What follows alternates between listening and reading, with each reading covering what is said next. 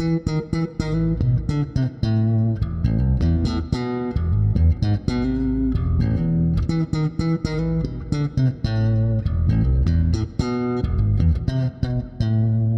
привет! В эфире «Так дела не делаются» подкаст о корпоративной культуре. И сегодня у меня в гостях Владимир Федорков. Давай ты сам назовешься, потому что для меня всегда такая загадка, как называются ваши должности и что можно говорить, что нельзя говорить. Кто ты? Да я фиг его знает, честно говоря. Я занимаюсь высокими нагрузками довольно успешно, довольно давно. Много проектов за плечами. Есть заруиненные, как это положено, но на одного заруиненного много успешных. Поэтому не знаю, зовут меня Владимир Федорков. Я занимаюсь э, сайт reliability и базами данных. С огромным удовольствием участвую в курсах Слерма и в мероприятиях, которые Слерм делает. Слушай, знаешь, я понял, в чем разница между нами. Вот у меня среди проектов куча запоротых и несколько успешных. Вот я когда услышал, типа, на несколько запортах куча успешных, такой, а что так можно было? Ты знаешь, это не моя заслуга, это моя недоработка, то, что у меня много успешных проектов. Есть всегда просто есть люди вокруг, которые которые помогают, которые выруливают ситуации, когда это становится нужным. И в этом плане, конечно, мне очень везло с теми командами, с которыми я работал. Ребята просто офигенские. Вот где бы где бы я ни работал, всегда находятся очень грамотные люди, у которых можно научиться, и это очень круто. И вот э, часть вот этого опыта, в том числе и фейлов, э, хочется принести э, сюда на подкаст.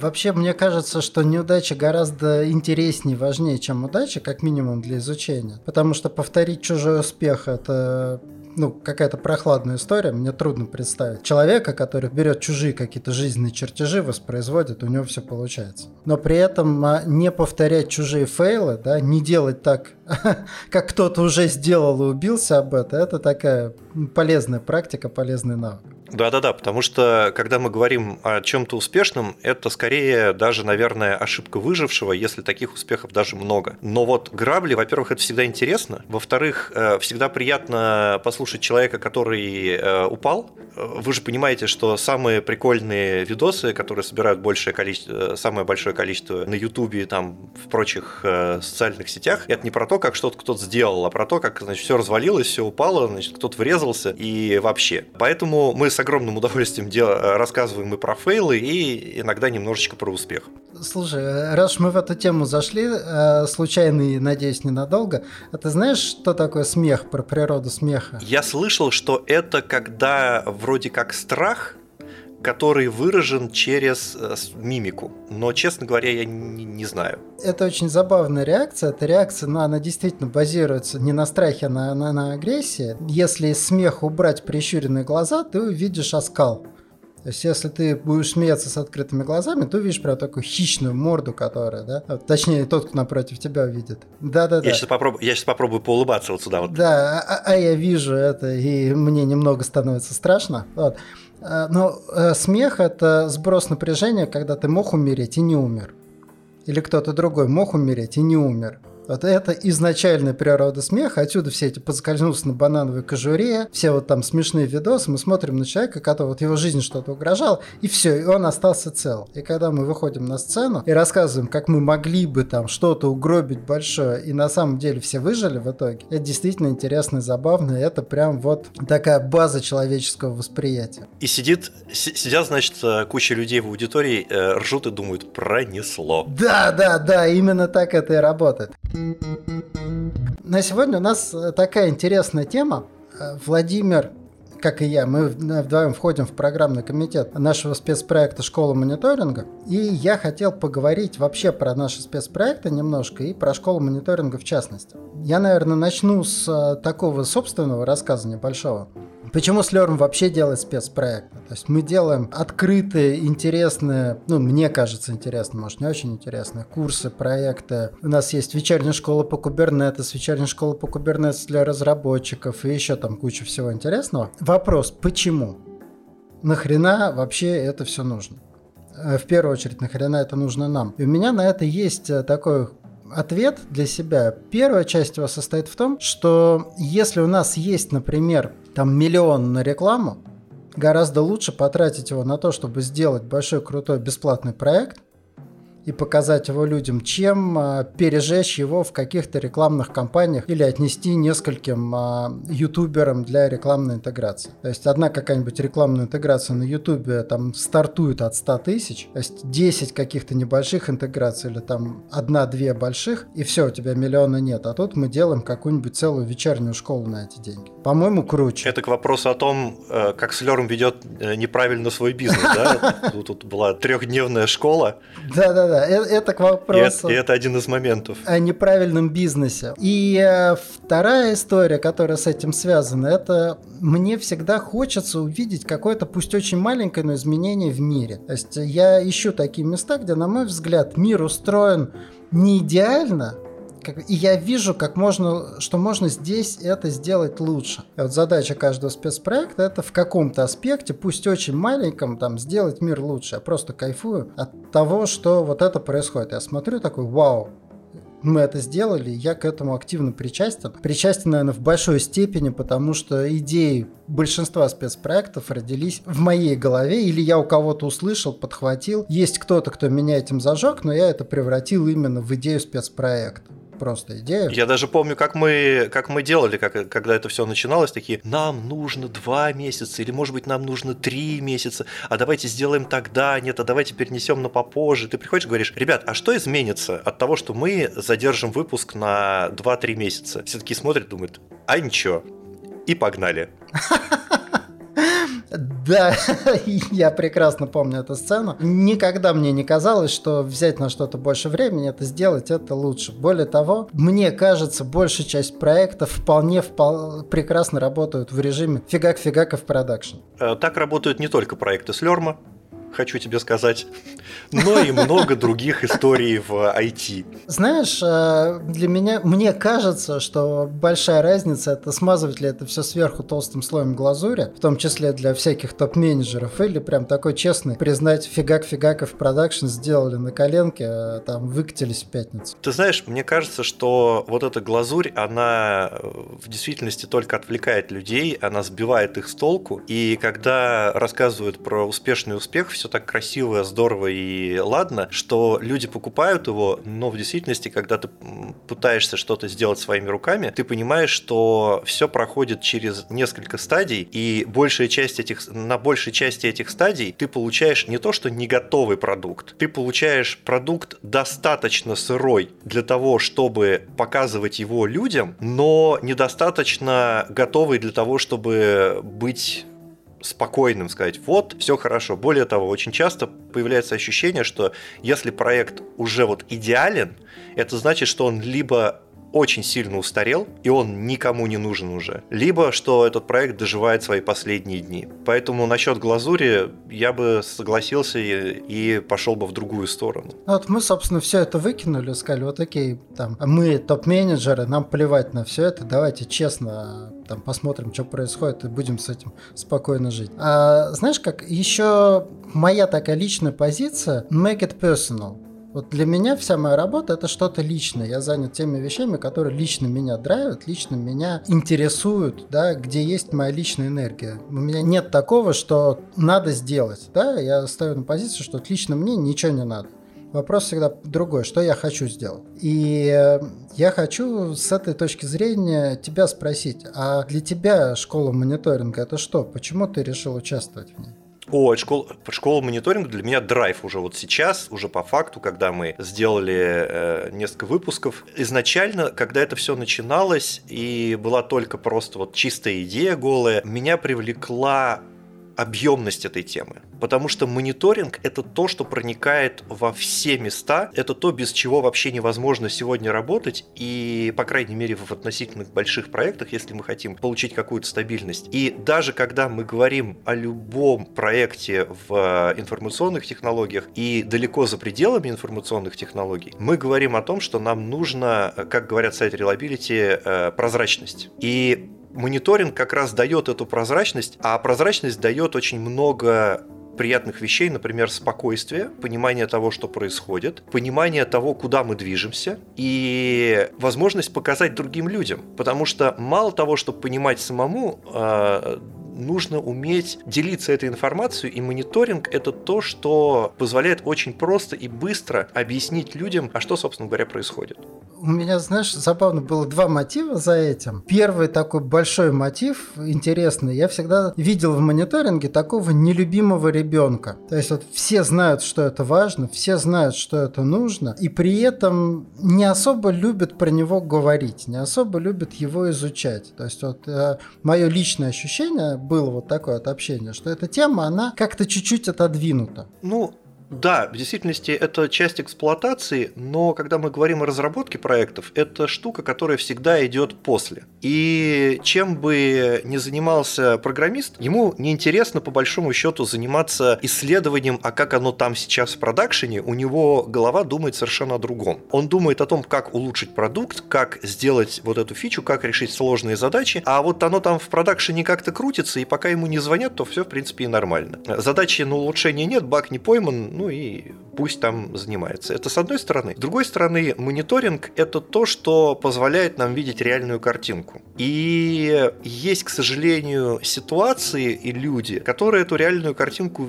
предпочитают не видеть. И вот здесь вот тоже есть какой-то, я не знаю, ментальный, не ментальный блок, когда говорят, ну вот у нас без мониторинга работает, и нам хорошо. А вот что будет, если мы мониторинг поставим, что мы увидим и какие вещи оттуда вылезут, но это как, знаешь, вот э, смотреть в черную воду. Там вот что-то плавает, пока мы это не видим, нам нормально. Знаешь, чем мне это больше всего напомнило? Это сходить на какое-нибудь полное обследование в больницу. Вот я сейчас сижу, нормально себя чувствую, да, и спокойно живу. А если сейчас я сдам все анализы, пройду всех врачей, хрен его знает, что найдут. Вот очень хороший, э, очень хороший пример. Да, обязательно что-нибудь вылезет, и с этим надо будет что-то делать, на это тратить время, и ну его нафиг, мы вот так вот нормально поживем. Жили ж до этого, и хрен бы с ним. Да, потом спокойно помрем, мы тоже там, да, не будем париться на эту тему, будем лежать мертвые. Делов-то. Да, ну а когда помрем, тогда уже и помрем. Согласен.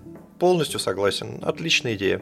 И, наверное, да, вот это примерно как ощущение э, такого продвижения медосмотров, вот у меня было вот такое же внутреннее ощущение от того, что чтобы продвинуть тему мониторинга, дать ей больше пространства. А ты знаешь, что да.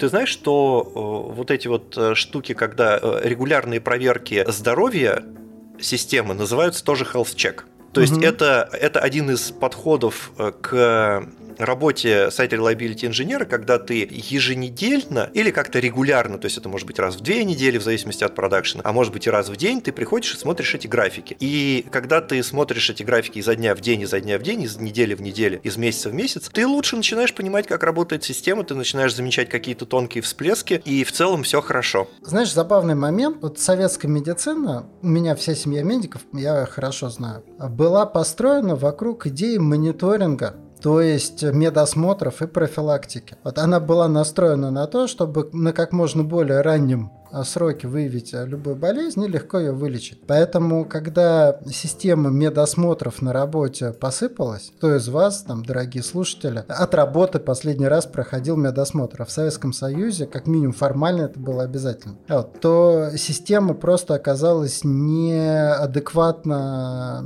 тем задачам, которые она должна решать. Это вот такой забавный пример как может работать мониторинг. Возвращая тему с health-чеком. Ты знаешь, мне очень близко вот то, что ты сейчас сказал про медицину. Почему? Дело в том, что сложность компьютерных систем, она все больше и все больше и больше. И мы сейчас сталкиваемся с тем, что очень часто, когда мы делаем, выполняем какие-то действия на продакшене, мы, честно говоря, не знаем, какая будет реакция, потому что система стала слишком большой. И компьютерные специалисты все больше мне напоминают врачей, которые даже уже не по каким-то анализам, хотя анализы это тоже очень круто, а уже по, знаешь, таким по опыту могут определить, а что, в общем-то, с пациентом происходит. И в качестве пациента там какая-то какая большая высоконагруженная сложная система. Вот мне это прям очень заходит, и я вижу, что деление происходит э, специальностей в IT тоже как врачи специализируются. Кто-то ухо, горло, нос, условно фронтендер, кто-то гастроэнтеролог, это условно бэкендер, кто-то хирург, это инфраструктура и так далее. Вот это мне прям очень заходит. Поэтому да, согласен, и чем больше ты ждешь до внедрения мониторинга, тем больше у тебя потенциально проблем, и тем дороже будет лечение. Я тут еще сразу вкину. Я говорил, что у меня есть два мотива. Первый вот это вот про то, что это нелюбимый ребенок и хочется, чтобы он а, получил больше там признания, больше внимания. Понятно, почему нелюбимый по той же причине, почему мы не любим холстчеки, то есть там медосмотр. И понятно, что с этим делать, просто пропагандировать и говорить, говорить, говорить. А второй мотив – это то, что вот я представитель бизнеса. Покажи мне графану. Единственное, что я тебя спрошу, а что такое графана? Вот, ну, окей, я знаю, что такое графан в стилу своего там, да, бэкграунда, но при этом я могу смотреть вывод ее просто как баран на, там, на звезду, ничего в этом не понимаю. И у меня всегда был такой запрос, типа, господа, можете говорить на моем языке? Можете вы свои идеи доносить до меня так, чтобы я понял и захотел купить? То есть, когда ко мне прибегает человек, говорит, э, там, шеф, нам очень нужно много миллионов, чтобы сделать хорошо, когда-то через два года, да, у меня ответ простой. Где мы и где через два года? Да, и очень хорошо заходит вопрос, зачем вам мониторинг, если все работает? Да, зачем вам мониторинг, если все работает? Насколько вы можете мне объяснить свой запрос на деньги? Вот я выделяю деньги, ко мне приходит, типа, дай бюджет, а я не понимаю, на что мне опереться в этом. И тема такая, в которой мне захотелось самому именно с этой позиции разобраться, да? А, а на что деньги-то? Что, мы с этого, что бизнес с этого получит? Может быть, ну, лег про, ты лег. Может быть, просто нахрен полежит и встанет. Может быть, просто полежит, да, встанет и дальше пойдет. И в действительности это хороший вопрос с точки зрения бизнеса, потому что в начале, когда у тебя трафика очень мало, когда у тебя запросов очень мало, у тебя там нет никакого highload'а, действительно и прилагать-то усилия на мониторинг э, выглядит как-то странно. Просто в какой-то момент можно получить ситуацию, когда prod есть, и бизнеса уже много, и деньги он зарабатывает, но каждый downtime влетает во столько, что рентабельность компании уже под вопросом. И это тоже большая беда. И с таким стал, сталкивался не раз и не два. И в этот момент начинается переосмысление задачи эксплуатации и задач вообще компании. И начинается вот этот вопрос. А что нам нужно сделать для того, чтобы мы клиентов не отпугивали? Потому что когда клиент приходит, а у вас лежит, в плохом смысле этого слова, то получается, что все плохо. И клиенты уже привыкшие к тому, что все работает, основные системы работают 24 часа в сутки. Например, Google очень серьезно поменял отношение пользователей к э, информационным системам. Они доступны всегда, они доступны в любой момент, они никогда не тормозят. У кого-нибудь последний раз, вспомните, у кого последний раз не открывался Google и когда это было. Вот Facebook лег на 8 часов, э, было дело пару лет назад. Так это же вообще целая история была. Они же потом больше про нее говорили, чем лежали. И это был э, отдельно, кстати, хайп по поводу их процессов, по поводу того, как, как у них классно все устроено, но вот просто полежали. Поэтому в какой-то момент э, вы понимаете, что вы больше не имеете права не обслуживать своих пользователей, потому что пользователи просто уйдут, они решат, что вы недостойны того, чтобы им приносить свои деньги, использовать вас как сервис, потому что вы просто ненадежны. И начинается вот эта вот история, а что нам нужно сделать. И в этот момент приходит, первое, что приходит, это как раз мониторинг. Слушай, знаешь, какая забавная вещь? Вот э, я помню твой рассказ про реактивный, проактивный мониторинг. Если вдруг кто-то из слушателей не знает, что это такое, да, реактивный мониторинг – это наблюдение за произошедшими инцидентами, мы зафиксировали инцидент, начали его чинить. А проактивный мониторинг – это когда мы заранее смотрим, а где может отвалиться. Ага, у нас кончается место на диске, пора докупить диск. Или там что-то почистить. Ага, у нас там э, кончается память, пора там с этим что-то сделать. Верно излагаю? Да, да, все так, все так. То есть вот э, с местом на диске это вообще идеально. Э, вот прикиньте для себя, что дешевле: почистить место на диске, когда оно начало кончаться, или привести систему в, раб- в работоспособное состояние, когда место таки кончилось и все уже давно не работает.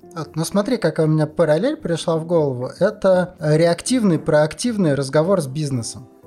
То есть вот реактивный разговор с бизнесом Это когда у нас все слегло, вот как ты описал, у нас пошли даунтаймы, э, репутация системы под угрозой, да, каждый даунтайм это не иллюзорные убытки, да, уже произошел инцидент, и дальше бизнес приходит, задает вопросы, что за фигня происходит, потыкал шилом там в мягкие места, и ему начали объяснять, ну вот ты понимаешь, мы вот это не сделали, потому что ты не дал денег, и сейчас нужно вот столько-то людей, столько-то времени, мы что-то починим, да, ну окей. И это, кстати, непрофессионально выглядит, потому что когда ты не дал денег, звучит так, как мы не, мы не смогли тебе объяснить на твоем языке, зачем нам это. Именно так. И проактивный разговор с бизнесом, это когда эти вещи сразу проговариваются. Мы, например, на этапе буквально там проработки э, первой идеи обсуждаем, а в какой момент мы сделаем мониторинг, да, как мы будем его оценивать, да, когда у нас сам этот разговор начался сначала, у нас может быть бюджет выделен не в первый день. Безусловно, конечно. Но мы с, с самого начала понимаем, когда мы этот бюджет выделим, на основании каких критериев. Ага, у нас вот такие события произойдут, и придет пора строить мониторинг. У нас есть консенсус между бизнесом и там инфраструктурщиками, разработчиками, что вот в день D час Ч мы приступим к решению этой задачи. Да и знаешь, скорее даже не то, что вот мы придумали вот эту отсечку, когда мы делаем, а скорее мы выделяем, мы договариваемся с бизнесом, что мы выделяем э, какие-то маленькие кусочки времени, которые мы будем э, расходовать на как раз построение системы мониторинга, пока мы растем. И в этой ситуации мы сможем сохранять прозрачность системы на всем протяжении. Понятно, что там будут какие-то большие вехи, например, вот мы сделаем централизованное логирование э, в елку, или мы, например, сделаем отдельную систему бизнес-мониторинга, или мы, например, э, запустим DVH, который позволит нам делать там хорошие отчеты, или мы, например, запустим условный Radar Stack, который лучше нам покажет, как работают с нами пользователи, а это тоже мониторинг, если что. Знаешь, мне прямо сейчас в голову пришла идея. Я очень люблю проекты, которые плавно и аккуратно развиваются, которые растут как трава. Мне не нравится, когда мы там начинаем что-то вот целиком пробивать. Знаешь, вот я сейчас расскажу один из моих любимых анекдотов про рецепт изготовления селедки под шубой. Не слышал такое? Нет. Вот, когда, значит, э, звонит дочка маме, говорит, мама, а как делать селедку под шубой? Так, держи рецепт. А нет, говорит, читай мне по шагам, я буду сразу делать. И так, говорит, выложи слой селедки, выложи слой картошки, выложи слой там лука, выложи слой свекла, каждый слой смазывай майонезом. Блин! Это, это как как анекдот про мальчика кефир и бидон. Э, мама сказала кефир, а где деньги? Мама сказала в бидоне. Да-да-да, вот из этого же, из этой же серии. А, так вот, я представил себе простую вещь, это дашборд, на котором есть, например, три показателя. Например, сервер работает, сайт доступен, заявки поступают. Все, у нас всего три там а, показателя, которые там находятся в каком там зеленый, желтый, там, не знаю, красный. И мы привыкаем следить за этими тремя показателями. Хлоп, у нас э, сервер доступен, оно начало дробиться. У нас уже не сервер доступен, а, например, облако доступно, и в облаке там что-то работает. Не сайт доступен, а разные разделы сайта доступны, да, и так далее, и так далее. Вот этот дашборд из трех цифр, он начинает усложняться и превращаться в какой-то серьезный инструмент, но там с первых дней его просто там за полчаса настроили буквально вот из ничего и начали в него смотреть. Да-да-да. Но самое интересное получается то, что вот этот дашборд из условно трех э, показателей, это обычно количество, э, количество транзакций, бизнес, бизнес-транзакций, количество ошибок и latency, получается, что за ним, за, этим, за этими тремя дашбордами стоит все больше и больше и больше и больше, но при этом эти три дашборда, они остаются основными. И если что-то происходит, мы постоянно возвращаемся к этим истокам, которые показывают, собственно говоря, как система в целом работает. И если что-то с системой не так, неважно на каком уровне, в облаке мы, не в облаке, на виртуалках или на ржавом железе находимся, мы всегда смотрим вот на этот первый дашборд, который показывает состояние, общее состояние системы. Если у нас инцидент, то первое, что мы делаем, мы обращаемся к этим показателям для того, чтобы чтобы понять, а насколько серьезные у нас проблемы. Угу. И так мы растем, да, то есть сначала у нас просто три дашборда, потом у нас какая-то более-менее система мониторинга появляется, потом у нас все сложнее и сложнее, потом у нас какие-то клауд-метрики, инфровые метрики, бизнес-метрики, пользовательские метрики. Но вот, этот, вот эти три дашборда, они остаются и остаются самыми главными. И вот из этого моего ощущения, что мне хочется, чтобы со мной говорили на моем языке, мне хочется, чтобы ко мне мне приходили запросы, а понятные мне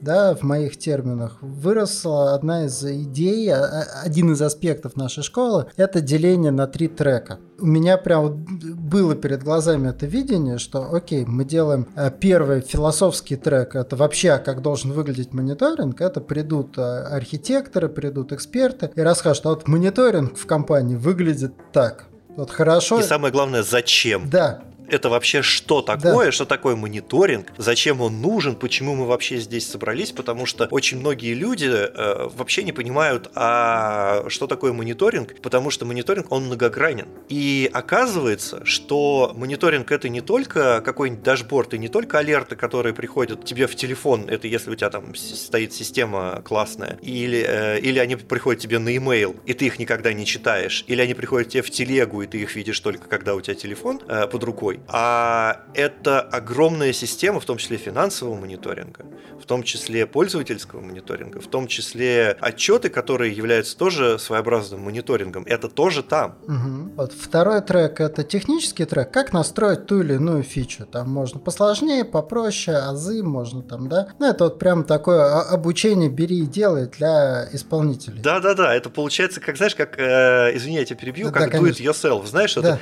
как собрать из кубиков что-нибудь, или там, например, как э, сделать какую-нибудь машину самостоятельно. То есть там берешь что-то, выпиливаешь. Так и здесь там дается идеи о том, какие инструменты есть, как их ставить и как вот из этого всего прям своими руками сделать прям вот этот мониторинг. Вот. И, третий трек это бизнес-трек, а как мы, как представители бизнеса, да, менеджеры, топ-менеджеры, аналитики и прочие ребята смотрят на мониторинг, да, как мы на этом зарабатываем деньги, зачем это вообще нам нужно? Расскажи по-нашему. Расскажи по-нашему, по-бизнесовому, да. на что идут деньги, и где мы зарабатываем, и чем мы зарабатываем э, на этом. Угу, да, то, то есть это даже не расскажи по-нашему, для меня это была история, послушай, как мы говорим, послушай, какими терминами мы говорим, про что мы говорим и на что смотрим, и если ты сможешь воспроизвести нашу речь и придешь к нам с э, разговором на нашем языке, мы точно тебя услышим, и точно дадим тебе то, что требуется дать. Да? Может быть, а не совсем то, что ты видишь, потому что там внутренние какие-то приоритеты могут быть другими. Да? Не из-за одного IT, не из-за одной инфраструктуры состоит проект. Но в целом именно тогда ты максимально быстро и легко получишь то, что ты вообще можешь получить. И для меня вот э, такая история, она на уровне вот моей личной ценности, вот той самой корпоративной культуры, это тотальная интеграция всего. То есть вот что меня всегда в компаниях ну, давай так, раздражало не совсем верное слово, а огорчало. Да, вот мне было всегда смотреть безрадостно на то, что в компании каждый человек делает свой кусок и вообще не понимает, зачем он это делает, куда это дальше идет, кто этим пользуется, как сделать лучше. Вот мне всегда хотелось видеть интегрированный бизнес, где вот реальный T-shaped. Каждый человек понимает все и в чем-то эксперт. А по-другому это очень плохо работает. И одна из задач хорошего сайта reliability инженера в том числе заключается в том, чтобы навести мост между разработкой разработкой, эксплуатацией и бизнесом. Потому что разработка она точно знает, как это должно работать, но она не всегда знает, как это по факту работает. Эксплуатация точно знает, как это работает, но не всегда в курсе, как это работать должно. А бизнес, он как бы парит сверху, и вот у него к сожалению, бывает такая вот, что вот э, у нас либо работает, либо не работает. А почему, как и зачем, и какие технические ограничения, это тоже не всегда до бизнеса долетает. И это не проблема бизнеса, это проблема людей, которые строят эту информационную систему, в данном случае мы говорим про IT, и не способны донести вот на этом языке, языке денег, вопрос, а почему, зачем и как долго. Знаешь, вот я, например, вообще на все задачи смотрю с позиции какой ценой за сколько я готов это купить. То есть может быть задача, которая в общем а, очень важна, но за ту цену, за которую ее надо купить, она просто, ну, нерелевантна сейчас. У нас нет не то, что столько денег, она может стоить дороже, чем весь наш бизнес. Ну, это как, знаешь, если нужно выкопать ямку для цветов, очень странно приглашать э, экскаватор. Хотя в пересчете на единицу вырытой земли экскаватор выгоднее всего, да. Именно так. Безусловно. И самое интересное, что ямку-то он выроет. Да. То есть выбор инструментария и постановка задачи, она тоже важна. Потому что очень часто нам нужны именно ямки для цветов, а не траншея глубиной в 5 метров. Просто потому что раз уж экскаватор приехал, ну так давайте выкопаем все. Кстати, знаешь, вот мы начали с тобой с того, что у меня много проектов, которые были неуспешны, да, и может быть одна из причин этого, то, что я являюсь человеком, который проекты закрывает. То есть ко мне приходят, говорят, смотри, проект сыпется, вот для того, чтобы его спасти, надо сделать то-то, то-то, то-то. Я говорю, стопе, а сколько это стоит? Мне говорят, а вот это нам обойдется всего там условно в 5 миллионов. Я говорю, супер, а товарищи там а, бизнес-аналитики там или кто этим занимается там в разных ситуациях. У нас есть сложности с формальными ролями, поэтому смешно звучит. А о чем мы на этом заработать планируем? Мне говорят, а мы на этом планируем заработать 3 миллиона. Я говорю, ребят, вот прямо сейчас мы этот проект закрыли. То есть потому что формально все правы, там правы те, кто хочет заработать, правы те, кто хочет починить, но ваши цифры не бьются друг с другом. Это все лишено смысла. Ну вот меня зовут э, в немножко другой ситуации. Э, меня обычно приглашают в тот момент, когда компания начинает зарабатывать деньги, когда э, трафик начинает идти, и в этот момент, безусловно, очень часто такое бывает, что продакшн не рассчитан на такие нагрузки. И одна из задач роста компании заключается в том, чтобы вот этот кризис, когда у вас пользователи пришли, это очень приятный кризис, хочется сказать, когда у тебя внезапно все это выстреливает и приходят пользователи, и им нравится твой сервис, нравится настолько, что они его валят. Не надо никакого DDoS, просто он не работает, потому что слишком много народу. И в этот момент бизнес видит э, понимание того, зачем они э, хотят все это дело чинить, и все это самое главное чинится, то есть это небольшая проблема. Просто нужно смотреть, куда э, чинить, куда смотреть, где ударить молотком и какие процессы перестроить. И вот в этом, конечно, мне очень нравится работа, потому что ты приходишь, все бегают, все орут, ничего ничего не понятно, мы все умрем. А ты уходишь, в этот момент у тебя уже все работает, у ребят все работает, и ну, как бы все, все счастливы. Вот это очень приятное ощущение. Почему я об, этом говорю? Я очень долго работал как консультант, но сейчас, э, сейчас я наконец-то устаканился, и вот э, мне повезло работать в хорошей компании, у которой очень много всяких проектов, поэтому куда себя приложить всегда есть. Ну и плюс с флером. Когда мне не хватает э, чего-то так этакого, я прихожу в флером и говорю, ребята, давайте, давайте, я готов что-нибудь с вами поделать. И это отдельное удовольствие. Угу. Ну, в общем, э, я еще раз повторюсь, топлю за интеграцию смысла, за осмысленность работы, за то, чтобы люди понимали вообще, зачем делается то, что делается. Да? Не просто поднимали прод, а понимали, зачем этот прод должен работать. Что, в общем-то, не всегда очевидно.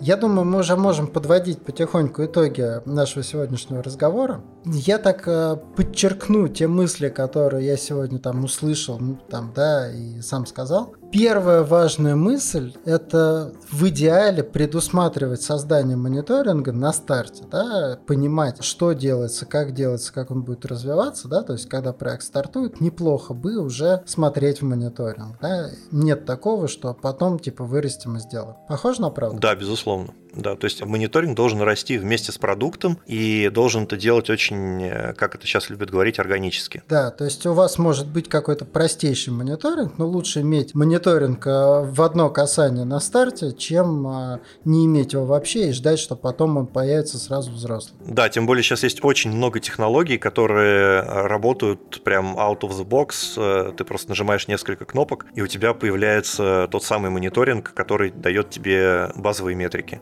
Вторая идея – это проактивный или реактивный диалог с бизнесом. То есть не стоит ждать, пока что-то случится плохое, бизнес прибежит, э, типа, а что у вас случилось? Неплохо бы заранее объяснять, что происходит, какие могут быть последствия, какие здесь возможны сценарии, там, да, и с чем предстоит столкнуться. Да, это мы тут затрагиваем немножечко не только мониторинг, но еще инцидент-менеджмент, который у нас есть в курсе сайта Reliability э, в Слерме. И здесь, конечно, тоже важно отметить, что когда мы занимаемся планированием мониторинга, мы еще должны смотреть на нагрузку. То есть разные системы работают в, хорошо в разных ситуациях. И если у вас, например, э, буквально там 2-3 метрики собираются, это одна история. Когда у вас компания растет, и вы получаете необходимость собирать десятки или даже сотни тысяч метрик ежеминутно, у вас платформа тоже должна трансформироваться, платформа мониторинга тоже должна трансформироваться под э, эти требования, под, под эту необходимость. И третья мысль – это что Э, здорово интегрировать э, смысл мониторинга, философию, да, идею мониторинга, исполнение мониторинга и диалог с бизнесом. То есть надо знать, что ты делаешь, уметь это сделать и уметь объяснить э, тем, кто выделяет деньги, что и зачем сделано на их языке, в их терминах. Ты знаешь, это, это похоже на хороший доклад на первый день философию мониторинга, когда мы можем сказать, что действительно мониторинг это не какая-то часть э, непонятная чего-то, которая рисует графики или шлет алерты. Это штука, которую можно использовать как в диалоге и нужно использовать как в диалоге с разработкой. Разработка, кстати, адекватная разработка очень сильно приветствует, когда им показывают, как это все происходит в продакшене, учат э, смотреть, как видеть ситуацию и как видеть э, нагрузку, как видеть поведение системы. И э, вплоть до того, что когда мы говорим о ретроспективном мониторинге, мы можем даже позвать бизнес и сказать, смотрите, вот у нас вот такие вот э, красивые истории, вот, вот наши заказики, а вот э, ваши денежки, а вот, значит, э, то, что как у нас люди работают, вот они диплои поехали, это все на одном графике. Это в действительности производит очень хорошее впечатление, позитивное. Э, люди понимают, что действительно есть за что уцепиться, куда можно посмотреть, как это сделать. И... Но это мы говорим уже во второй, в, в третий день. Как представитель бизнеса, честно скажу, я счастлив, когда ко мне приходят с таким разговором, когда мне показывают, а что у нас происходит, я часто сам запрашиваю, ребята, приведите демо, и желательно именно в бизнес-терминах, не просто типа мы делали и сделали, да, а что мы делали для бизнеса и что мы сделали для бизнеса, как мы повлияли на жизнь клиентов, на жизнь компании. Ну и, наверное, еще одна такая интересная, неочевидная для меня до этого разговора идея, что мониторинг очень напоминает систему профилактики заболеваний, систему медосмотров. Там, где каждый человек регулярно наблюдается все проблемы выявляются на старте, само лечение очень дешево. Там, где болезни выявляются по факту того, что человек начинает потихоньку умирать, лечение очень дорогое и не всегда возможно. Да, и есть очень большое различие между человеком и информационной системой. Если для того, чтобы сделать серьезный мониторинг в человека, нужно воткнуть там кучу всяких датчиков, которые не всегда втыкаются не везде и не всегда дают правильный результат, то мониторинг IT-системы делается гораздо проще. То есть можно все практически обвесить датчиками. Единственный вопрос, что вы будете делать с этим объемом информации. Кстати, кстати, в чем особенность медицины? Профилактика плохо продается. То есть э, сходи на медосмотр, узнай какие-то мелочи, поправь их сейчас. Это не выглядит как нечто, что дорого стоит и хочется купить. Требуется большой уровень осознанности, чтобы за это заплатить. Тогда как лечение того, что болит,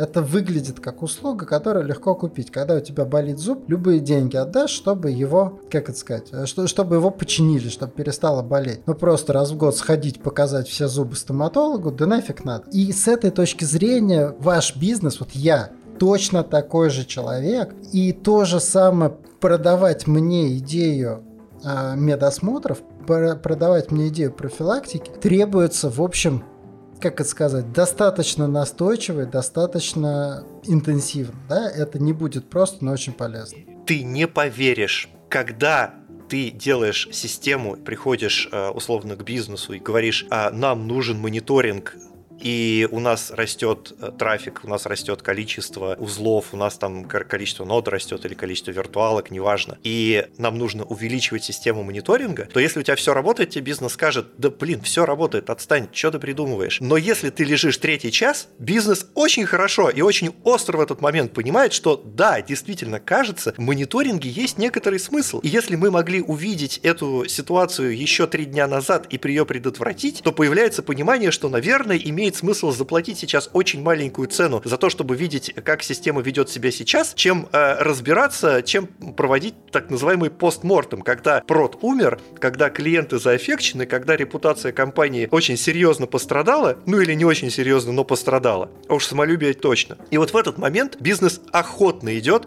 на всякие расходы дополнительные. Все то же самое. И знаешь, вот про тех, кто предусмотрел за три дня и просто устранил каким-то легким там движением руки, не снимают фильмы. Это правда. Но ты знаешь, вот не всегда и не везде. Хочется отдельно сказать, что вот у нас в конторе, в которой, мы, в которой я сейчас работаю в компании, мы понимаем, что нужно делать все заранее, мы это делаем, мы не всегда это делаем вовремя, мы не всегда успеваем, это правда. Но когда ты стараешься, и когда у тебя есть вот эти вот ключевые слова, которые ты можешь сказать бизнесу, и э, можешь сказать руководству, то руководство внезапно идет тебе навстречу и само понимает, что да, это классно. Знаешь, вот э, забавный момент, что я понимаю про жизнь, когда мне что-то надо от э, людей в компании, недостаточно один раз сказать. Какие-то вещи мне приходится повторять снова и снова и снова и снова, пока они не проникнут в мышление людей, не осядут там крепко. И э, я прошу, мне очень хочется встречные услуги, да? Если я как бизнес что-то не понимаю, приходите ко мне снова и снова и снова и снова, повторяйте, говорите, говорите, повторяйте. Не думайте, что если вы один раз попросили, я вас не понял, на этом можно разговор завершить. Если понадобится сто раз поговорить про то, как э, важна профилактика, пожалуйста, поговорите со мной сто раз. И может быть на сотый раз я пойму и наступит в компании счастье. И вы не будете чинить упавший прод, да, а я не буду сидеть сидеть и потеть, глядя на множащиеся убытки. Это такой же человек, как и Да, и ты знаешь, счастье, да. счастье может наступить и без мониторинга, но э, гораздо дольше и дороже. Поэтому это такой тяжелый путь, который выбирают странные люди, но эти странные люди иногда по нему до чего-то доходят. Но мы выбираем, хотим, по крайней мере, выбирать путь более простой, легкий и гораздо более приятный. В общем, если вы хотите увидеть э, воплощение этих идей, приходите на школу мониторинга. Все, о чем мы говорили, оно плотно и активно звучит там. А здесь мы так поговорили про подноготную, по то, какие мысли, идеи стояли под этим проектом. Ну и, конечно, подписывайтесь или не подписывайтесь, лайкайте, не, не лайкайте, живите осознанно, выбирайте, что вам делать. Спасибо всем, кто был сегодня с нами. Спасибо большое. Хорошего дня. Всем пока. До свидания.